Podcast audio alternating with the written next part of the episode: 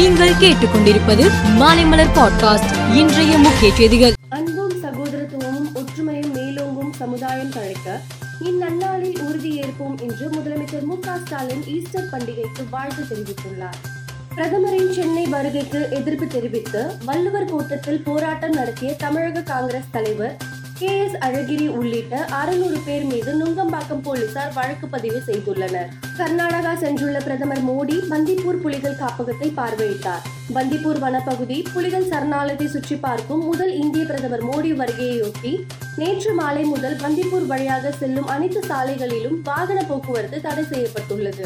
கர்நாடக சட்டசபைக்கு அடுத்த மாதம் தேர்தல் நடைபெற இருப்பதால் தேர்தல் அதிகாரிகளும் வாகன தணிக்கையில் தீவிரம் காட்டி வருகின்றனர். சொகுசு காரில் ஆவணங்கள் இல்லாமல் கொண்டு போன நடிகை ஸ்ரீதேவி குடும்பத்தினருக்கு சொந்தமான அறுபத்தி ஆறு கிலோ வெள்ளி பொருட்களை கர்நாடகத்தில் தேர்தல் அதிகாரிகள் பறிமுதல் செய்தனர். ஐம்பத்தி நாலு உறுப்பினர்களை கொண்ட ஐநா பொருளாதார மற்றும் சமூக கவுன்சிலில் பல்வேறு அமைப்புகளுக்கு கடந்த வாரம் தேர்தல் நடந்தது. இதில் முக்கியமான மூன்று அமைப்புகளில் ரஷ்யா தோல்வி அடைந்தது. ரஷ்யாவின் இந்த தோல்வி உக்ரைன் மீதான அதன் ஆக்கிரமிப்புக்கு எதிர்ப்பு வலுவாக உள்ளது என்பதற்கான தெளிவான அடையாளம் என அமெரிக்க தூதர் லிண்டா தாமஸ் கிரீன்ஃபீல்ட் கூறியுள்ளார். ஆப்பிரிக்கா நாடான நைஜீரியாவின் பெனு மாகாணம் உமிகிடி என்ற கிராமத்துக்குள் நேற்று மர்ம கும்பல் நடத்திய துப்பாக்கி சூட்டில் ஐம்பதுக்கும் மேற்பட்டோர் உயிரிழந்துள்ளனர். மேலும் பலர் படுகாயமடைந்தனர். கிராமத்தில் உள்ள விவசாயிகளுக்கும் கால்நடை மேய்ப்பவர்களுக்கும் இடையே ஏற்பட்ட தகராறு காரணமாக இந்த சம்பவம் நடந்திருக்கலாம் என கூறப்படுகிறது. இதன் முதல் சுற்றில் ஜி பிரிவில் இடம் பிடித்துள்ள இந்திய பெண்கள் அணி நேற்று முன்தினம் இரவு நடந்த தனது இரண்டாவது லீக் ஆட்டத்தில் மீண்டும் கிர்கிஸ்தானை எதிர்கொண்டது.